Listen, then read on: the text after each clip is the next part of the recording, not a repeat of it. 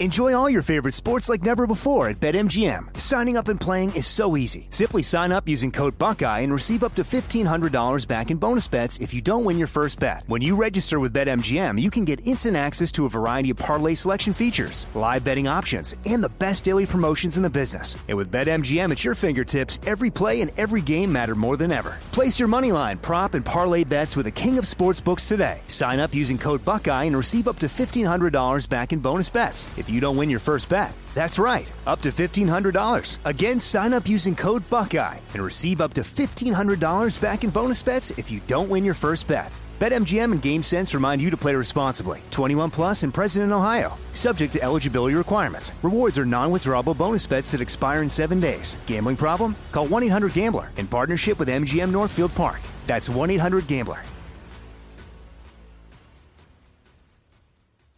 When you have health insurance, it's easy to forget about your out of pocket costs. That can be a lot of money. But are your bills accurate? It's estimated over 50% of medical bills contain errors. HealthLock can help. HealthLock technology securely connects with your insurance and flags any overbilling, wrong codes, and fraud. You can even have HealthLock work on your behalf to get money back from select past bills. To date, HealthLock has helped its members save over $130 million. To save, visit healthlock.com today.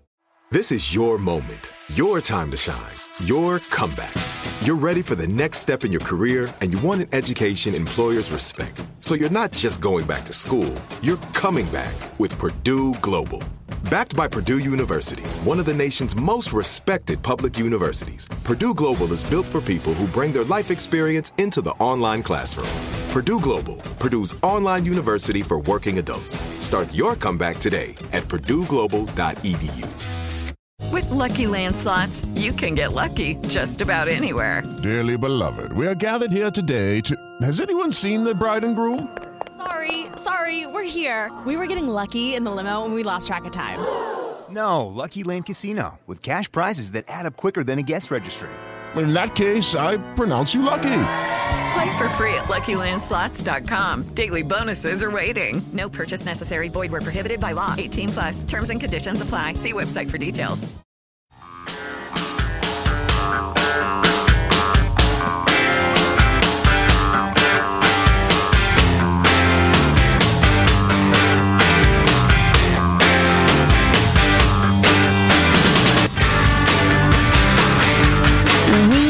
I think, believe that our job is to navigate the truth and to do the fact checking and all the rest of it. So I think that's what motivates. But I think the people. journalists have taken it personally. Okay, They're personally wounded and offended by this man. He baits them and they dive in. And what he's done well, I thought, is appeal to their own narcissism, to their own ego. Because what he says is these are the, and the journalists stand up and say, we are noble, we are honorable, how dare you, sir? And they take it personally. And now he's changed the conversation to not that his policies are silly or not working or any of those other things. It's all about the fight. He's, he's able to tune out everything else and get people just focused on the fight. He's going to win that. That's Jon Stewart, who with Dave Chappelle was talking to Christiane Amanpour of uh, CNN. Interesting conversation. I miss Jon Stewart. He's just a smart and insightful guy. I frequently disagree with him, but um, you know, a good disagreement gets the mind uh, going. Uh, coming up in, in just a minute, I mean, literally a minute or two. If you watch cable news, number one, stop it. It's bad for you. It's going to make you miserable. You'll have a much happier life not doing it. But if you watch cable news, you've heard a statistic over and over again in the wake of the horrific, indefensible shooting of the poor people at the synagogue. That statistic is false, but you have heard it over and over again on NBC, MSNBC, CNN, all the alphabet networks. They cite it over and over again, but it's fake. It's just amazing. Uh, it has to do with uh, anti-Semitism, and I was listening to NPR, uh, who's who get my tax dollars for reasons I can't figure out, but. Um, and they were talking to various experts about Trump and his divisive, divisive rhetoric and how it's it's leading to anti-Semitism. And uh, to their credit, they had some people who were pretty skeptical about that premise. But uh, I would cite again the uh, the phrase we've been throwing around lately. Trump did not bring division. Division brought Trump. And if you don't understand that, you're part of the problem. I remember when the New York Times had uh, about a 10 minute long epiphany in the wake of the election that they had completely lost touch with the American people. And to be surprised about the result of a presidential election is excusable. I mean, the electorate does funny things sometimes. But to be completely shocked and flabbergasted and horrified and brought to your knees, how can that be when enough of the country wants something and believes something that it literally surrounds you? Yet you're so devastated and, and, and caught completely unprepared by that result that you're brought to your knees. That's not about Trump. That's about you. You, and I'm looking at you, media, have such an enormous blind spot. You had no idea it was possible. So, you know, and I could go through the various divisive things Barack Obama said because he said plenty of them, but I don't think there's any point. But back to the anti Semitism thing. So uh, the experts they were talking to hit on a couple of points that I thought were, were worth discussing and, and pretty ridiculous in, in most of the cases. Number one, they brought up the stupid trope that to be anti George Soros is to be anti Semitic because he's a Jew. Number one, Donald J. Uh, could righteously be called a Zionist. He is so strongly pro Israel he he moved after president after president after president had vowed to move the embassy to Jerusalem, in spite of the objections of uh, the Palestinians. He did it. He repeatedly, he exclusively comes down uh, hard on the side of Israel, whether it's in regional disputes with Iran or in the Palestinian mess or whatever. He could legitimately be called a Zionist. The idea that he's anti-Semitic is hilarious. His his son-in-law's daughter are Jewish. He has many Jewish friends. He has never said anything that would hint at being anti-Semitic. So back to the Soros thing. The idea, uh, uh, the idea that to oppose George Soros is to be anti-Semitic would be to be like saying to oppose the Koch brothers is to be anti-German heritage. It's just dumb. And it's the sort of fake allegation of bigotry that gives cover to real bigots. If you're a white guy or a black guy and you walk into the room and you act like a jerk and you hurt people's feelings and you break stuff and you steal stuff, you're going to be called on it. And if the black guy then says you're a racist, well, sorry, no, no, humanity is not for objecting to the activities I've described. And that just gives, gives cover to real racists. And it also devalues actual accusations of racism. So the Soros thing is just stupid. The other point they made was that Trump tends to uh, go for the conspiracy theory thing more than most presidents have. And the greatest conspiracy theory of all is the global Jewish conspiracy that Jews secretly control the world, which is absolutely a, a, a giant conspiracy theory that animates a lot of bigotry around the world. To say if you believe in any conspiracy theory, including like the, uh, um, you know, the, the system's fixed against the little guy, which is kind of relating to the next point, that somehow leads to anti Semitism because believing in one conspiracy theory makes you believe in all of them. Ah, that's pretty thin. That's pretty thin. If somebody's really not gifted with the power of you know, logical thinking and they kind of get swept along that path. I suppose, suppose that's possible, but that's just not a very strong point. Then the final thing they said is one thing that that uh, that Trump does that really can lead to anti-Semitism is is anti-elite rhetoric. And they played a clip of of Trump going after the elites. I I don't like the elite. You're the elites. You people are the elites. Yay! And it was just populist nonsense, but and the point was made that the anti-elitism is dangerous to Jews because they are prominent in Hollywood, in banking, in government, in law. And so to be anti-elite is to be anti-Jew. Well, my problem with that, and I'm going to walk down the street arm in arm with uh, Thomas Jefferson and and uh, Thomas Paine and and James Madison and George Washington on this one, although George was unquestionably kind of elite in his time, is the point of this country is that the quote unquote elite don't get to run us. We run them. We tell the powerful how they can exercise their power and how they can't, which is the most important part of it. And that if they don't exercise it in a way that we feel is proper, we boot their ass out. That's what this country is all about. So listen, we have to be anti elite. It's incumbent upon us to be at least suspicious of and vigilant against the excesses of the elite. When that leaks over into anti Semitism, well, that's just bigotry. But you can't blame being suspicious of those who hold power for anti Semitism. That's just a terrible leap, and it, it undermines a responsibility we have as a free people. Um, and, uh, and just to, to, to the good folks, yes, I'm aware we have a guest next, and yes, we're going to run a little late, but this is more important. So, another point to that. You have heard probably over and over again that there has been a climate of rant, uh, rising anti Semitism, a 57% spike in anti Semitic hate in 2017, fueled by the ascendancy of Donald Trump. 57% spike in anti Semitism. The figure comes from a report by the Jewish Anti Defamation League, which is a hardcore activist group. Um, and they they come on really really strong. I'll just leave it that leave it there. But that number is making the rounds once again following the terrible violence in Pittsburgh. A piece in the Washington Post written by GQ's Julia Ioffe argued that according to the Anti Defamation League, the incidence of anti Semitic hate crime jumped nearly 60% in 2017, the biggest increase since they started keeping track in 1979. I'm quoting now. What made 27 so diff- 2017 so different? It was Trump's first year in office. Ioffe went on CNN and said that Trump, quote, has radicalized so many more people than ISIS ever did. A comment that drew widespread condemnation and should have. That was a terrible and stupid thing to say. She subsequently apologized for using quote unquote hyperbole, but held her ground on the underlying point. I will add, though, she said, that it is not a coincidence that the number of anti Semitic attacks has jumped nearly 60% in 2017. So that number is all over. The New York Times threw that around as well, uh, various other alphabet networks.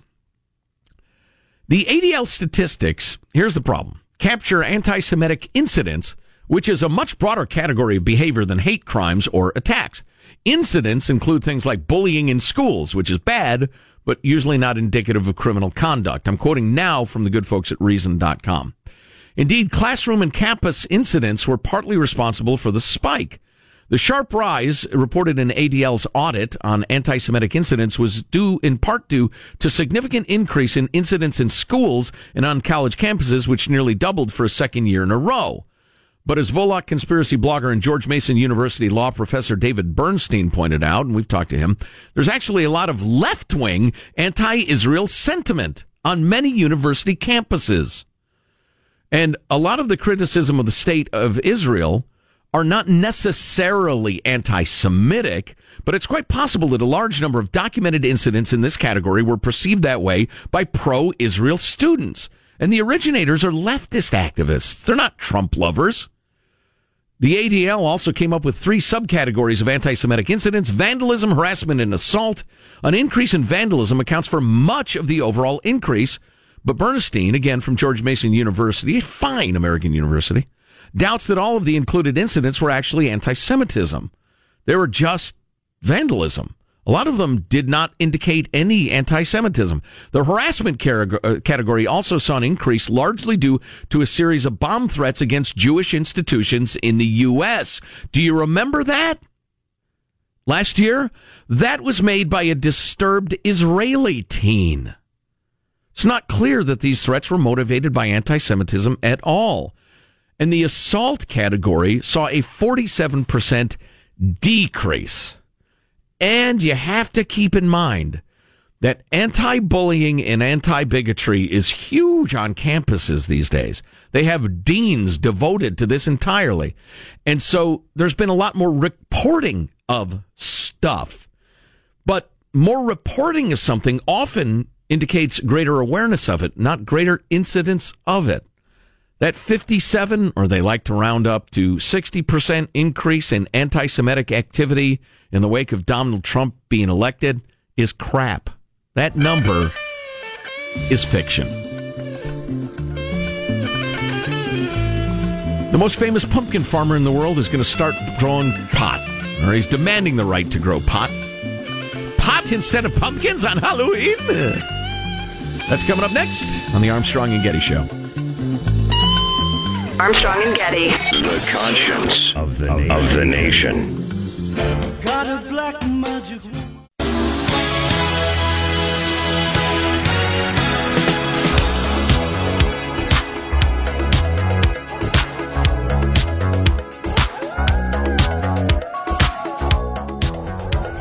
The Armstrong and Getty Show.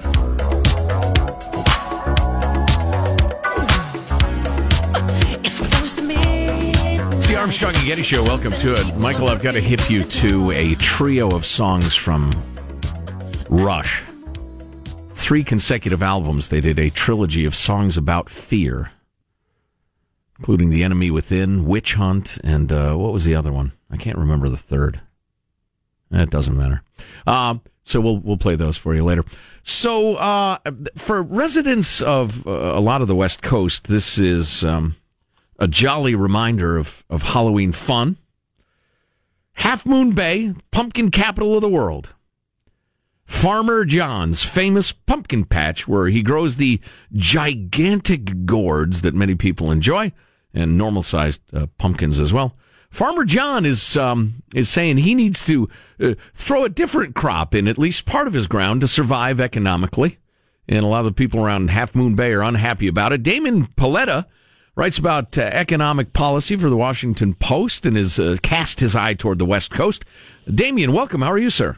I'm great. Thanks so much for having me. Oh, it's our pleasure. So tell us about Far- Farmer John and Half Moon Bay and the pumpkins. What's uh, the farmer proposing?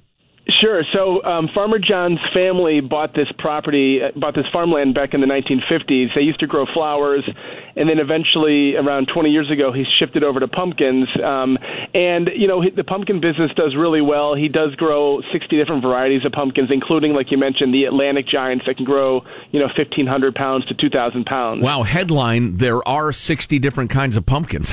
Who knew? Right. Yeah, exactly. Um, and um, so anyway, he he he does really well, but the pumpkins only sell for, as you can imagine, six weeks a year, and he's having a hard time paying the bills, you know, to, to cover the rest of his costs. So what he's telling the town is, if I, you know, I need to be able to grow marijuana in my you know dilapidated greenhouses to help cover my costs. And if I can't you know it's pro- it's likely that I'm going to have to sell the pumpkin farm.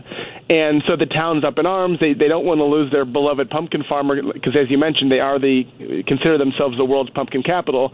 But they worry about what this will usher in if they allow you know marijuana to be grown in their community could it change the whole fabric? Could it change the you know normalization of of marijuana for the youth and that sort of thing? So they're really torn over what to do and they're going to vote on it November 6th up or down to decide whether to let him do it. Wow multifaceted uh, discussion here multifaceted uh, topic because as a, a, property rights guy, as a libertarian leaning fellow, I would suggest that with marijuana legalized by the good people of California, um, and and by ample uh, numbers, the idea that you can't grow a lawful pl- uh, crop on land you own seems ridiculous to me if it's zoned agricultural. Uh, I you know I get their I get their sympathies. I find myself wondering how many people in the Half Moon Bay area voted thumbs up for the legalization of marijuana. That's a great question, actually. And it's one of the big ironies of the story. 69% of the residents of Half Moon Bay voted to legalize oh, marijuana. You, you know, but, fabulous. Yeah, it's funny. I hadn't who, finished the article. Good, good man. Guess who was in the 31% who voted against it?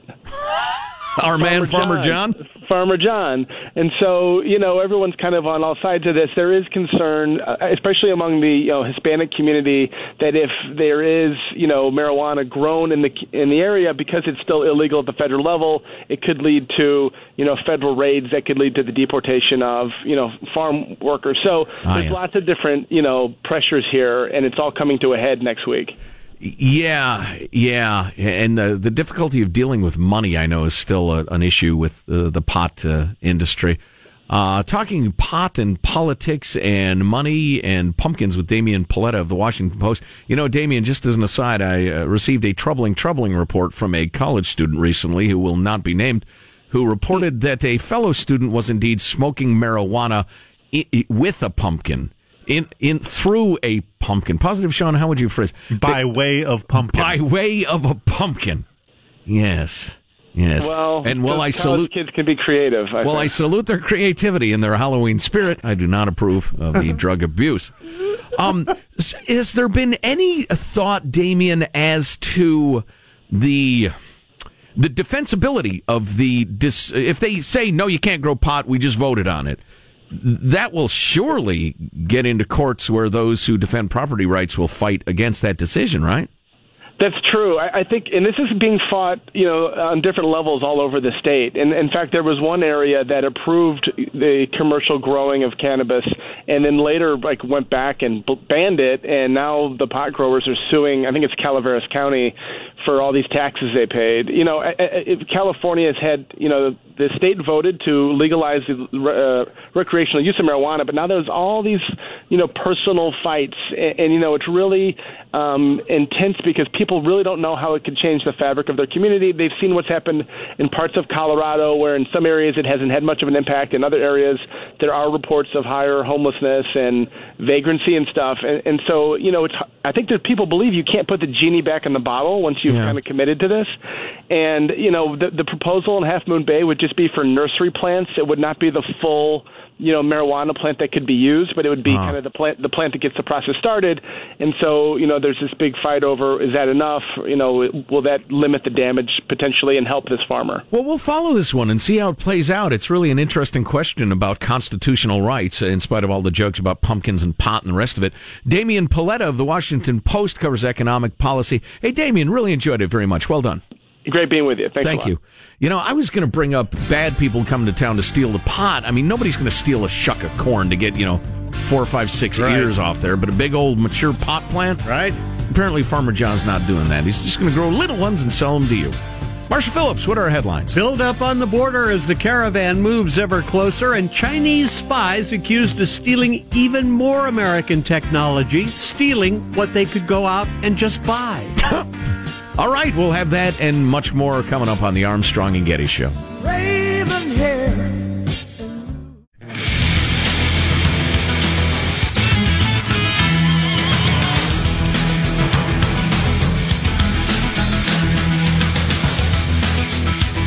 Two quick asides before we get to the news. Uh, Marshall and I were just discussing the case of a 47 year old man who was arrested for waving chainsaws around right. on a BART, a Bay Area Rapid Transit train. Patrick Bingman, age 47, waving around chainsaws, attempting to start one and muttering, I'm going to saw your friggin' head off. Right, they were electric chainsaws. One was in a case. Uh, he had one in his hand. He took the other one out of the case and was trying to rev it up.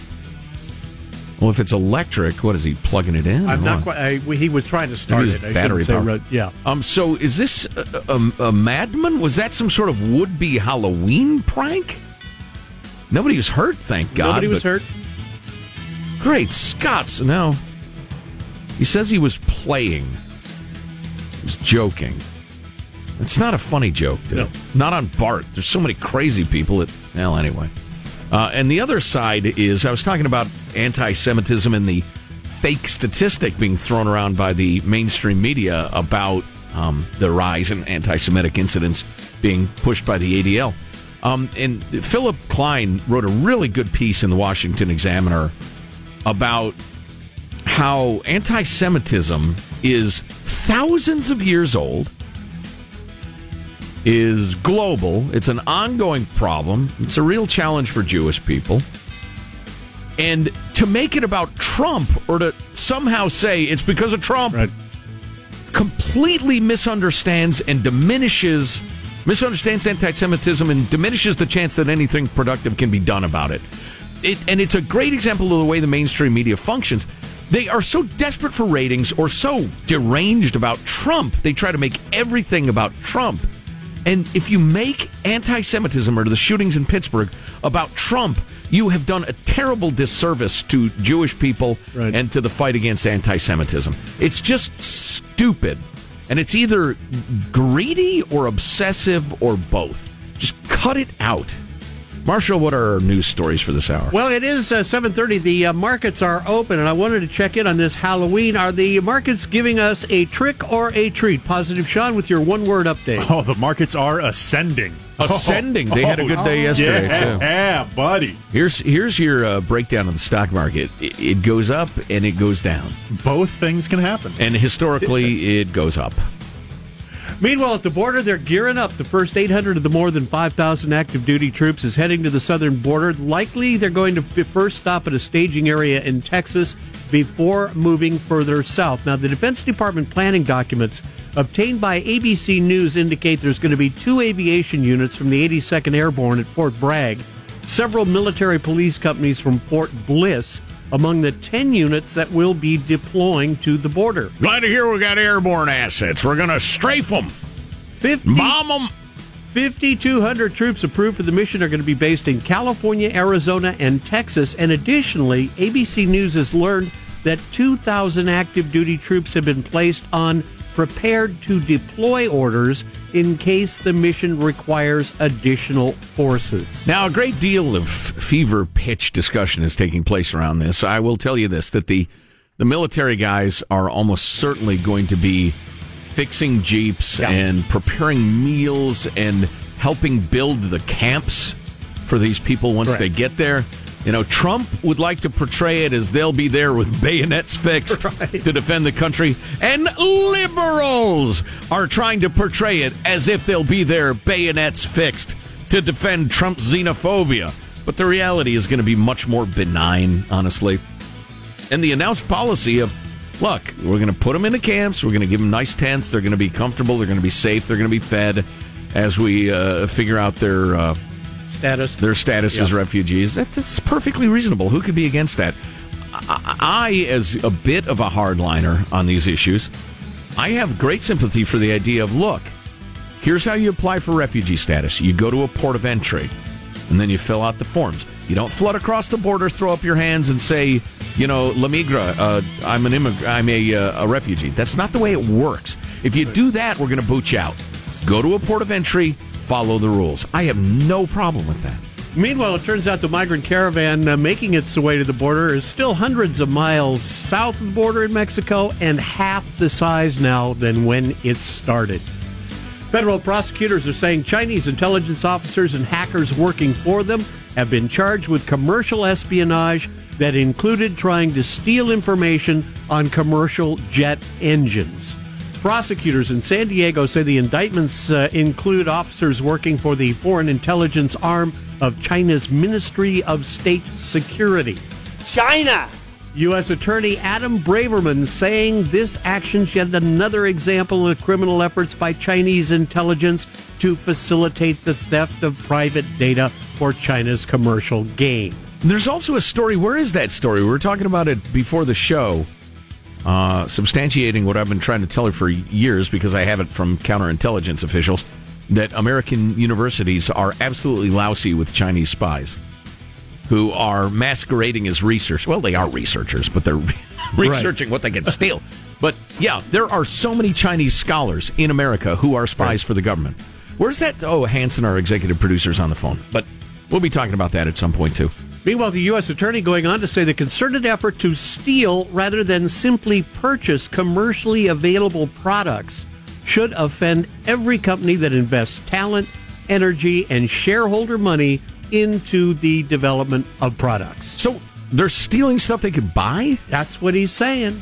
That's what he's saying. That's odd. It is. It is indeed.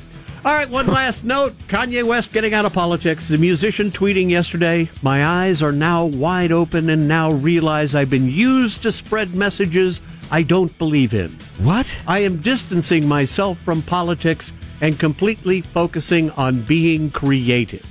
Well, over the weekend, a conservative commentator named Candace Owens debuted a new line of clothing for the Blexit campaign that encourages African American voters to vote for Republicans. Blexit.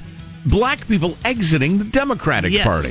I get it. Yes, West tweeted Tuesday he had nothing to do with the campaign. He says, I introduced Candace to the person who made the logo and they didn't want their name on it, so she used mine. I never wanted any association with Blexit. I have nothing to do with it. So I think that's what he's talking about when he Oh, says okay. his eyes have been opened. All right, Kanye. Fine. Go back to your wacky raps and finish your concerts. there you go. That's your news. I'm Marshall Phillips, the Armstrong and Getty Show, the conscience of the nation. I remember when everybody was talking about Kanye for about a cup of coffee. Remember when he was in the Oval Office with Jim Brown, just kind of going Yeah. off? That was good times. With times. Jim Brown, that never happened. most popular Halloween costumes uh, for the decades, uh, decade by decade. Also, most popular Halloween candies in every state. A little palate cleanser after all the gloom and doom and the news and the rest of it. Also, the uh, chainsaw Bart guy. Yep. He stole those chainsaws. Now, to get on a train, wave around stolen chainsaws and say, I'm going to cut your friggin' head off, that's not normal. No, not at so, all. he says, nah, I was joking. I was playing. Yeah, okay, okay. All right. You got an odd way of playing. You got a strange sense of humor, dude. Keep an eye on you. All right, the Halloween stuff and uh, the big news of the day coming up. Armstrong and Getty Show. Armstrong and Getty. The conscience of the nation.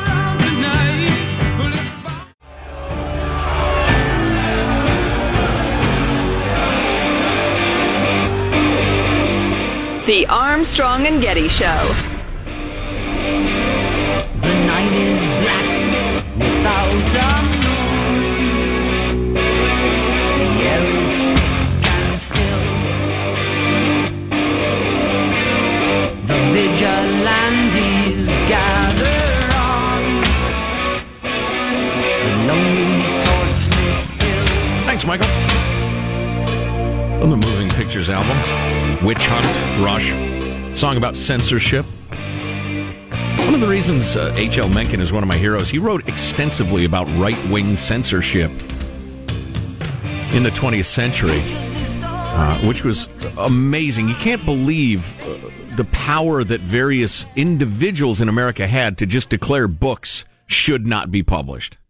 There's one dude in Boston who somehow, I can't remember his name, but he became the guardian of the morals police in Boston, and somehow other places started to look to him and Boston for whether stuff should be published or not. And this guy became the de facto American censor for a long time, and some of the stuff that was banned is absolutely laughable and ridiculous. Uh, reject censorship. It for the longest time in the 20th, 20th century, it was the right. It was conservatism that was behind most illogical, idiotic, and oppressive and un-American censorship. It is now the left. Substantially the left. Reject it. Reject it whether it's people you agree with or don't agree with. Thank you. End of screed. So, uh, anyway, happy Halloween to everybody. My kids are uh, grown. They've flown the nest and uh, they've gone as far away as possible, apparently. ah, but um, I loved Halloween. I've told the story before of uh, my my fabulous but utterly practical Midwestern wife, uh, Judy, would really attempt to tap the brakes on my efforts to make our house the Halloween spooktacular capital of the neighborhood. Um, I'd always want. If I had the fog machine, the thunder and lightning machine, the spiders, the webs, the the ghouls, the gravestones, the goblins, the uh, the ghosts. She said, "You've spent enough." Can you imagine that? Can you imagine? Speaking of censorship, yeah. But uh, I showed her, and then we ended up with a garage full of crap we don't use anymore. But I gave it gave it away. Most popular Halloween costumes per decade. Let's count backwards, shall we? The uh, 2010s, which we're now in, although not for much longer. Good Lord, time flies when you're getting older. Uh, counting up from number five, Wonder Woman. Number four, Harley Quinn. That's uh, what's uh, what's that from? It's like the the Joker's kind of girlfriend is probably the the closest Okay, common phrase from the comics or the movies, the or- comic books. Yeah, Uh, th- if if you have a young daughter, don't let her dress up as Harley Quinn. Number Wonder Woman's great. Harley Quinn not so much. Is she a hoe? Kind of. Yeah. okay. Yeah. Number three, Frozen.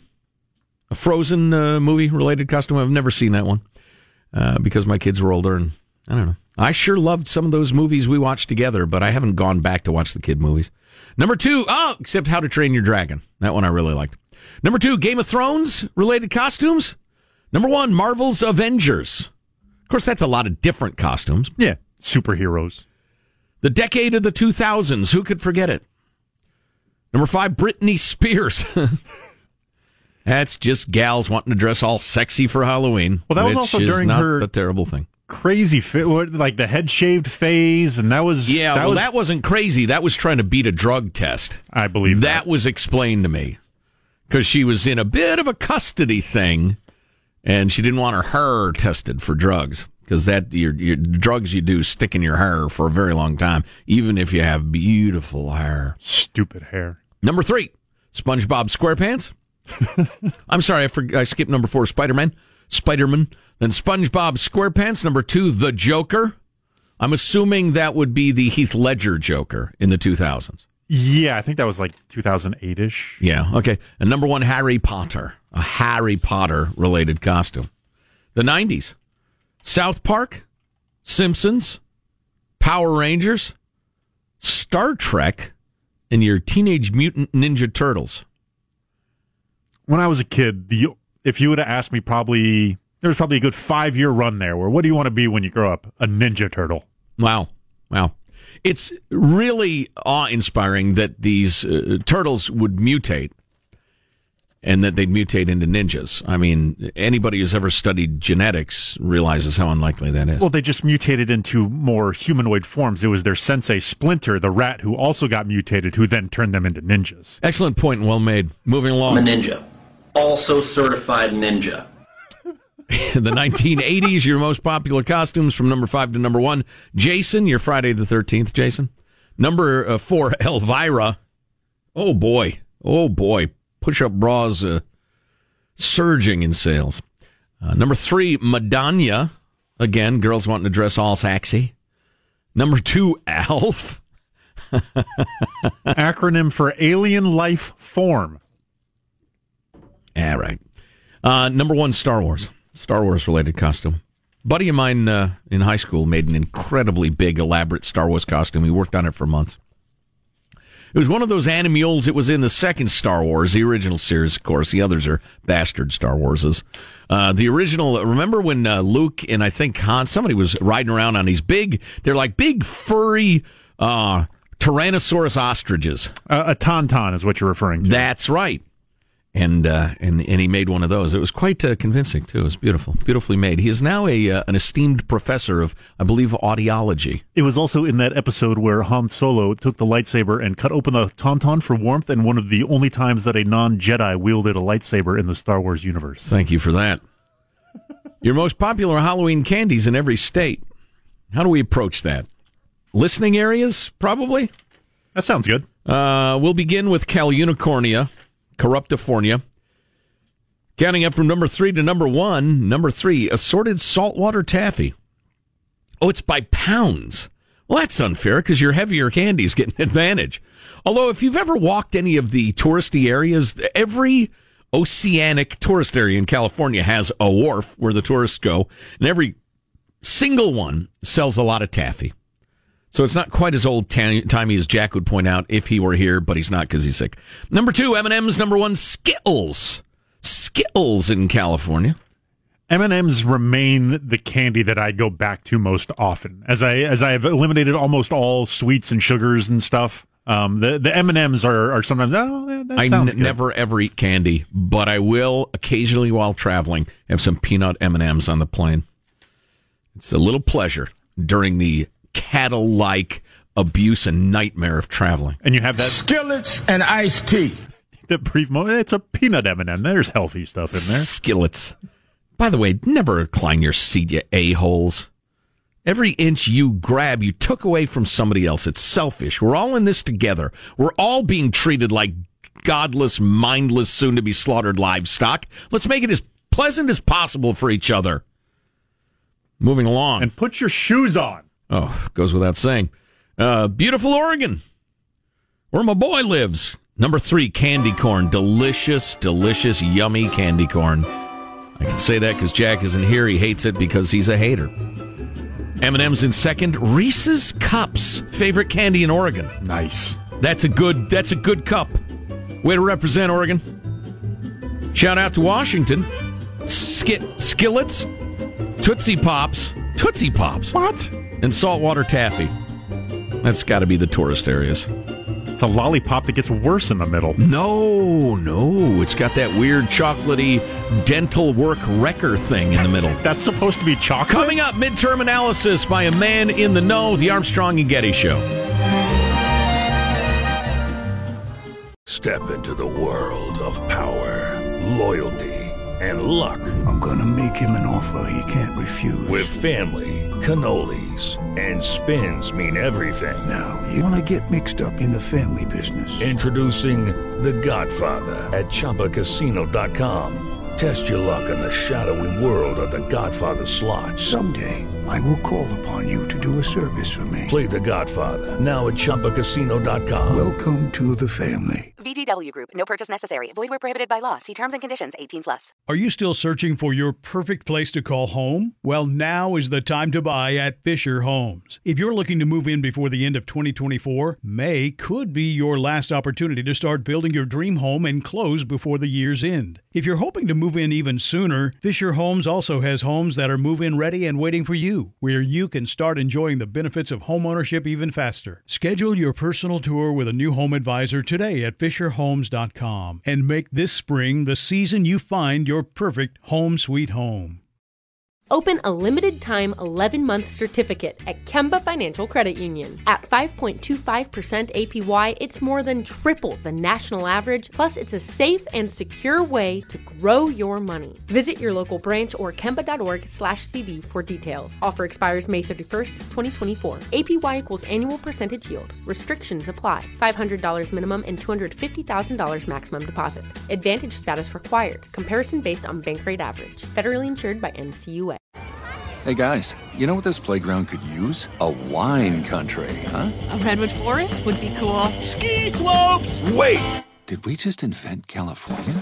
Discover why California is the ultimate playground at visitcalifornia.com.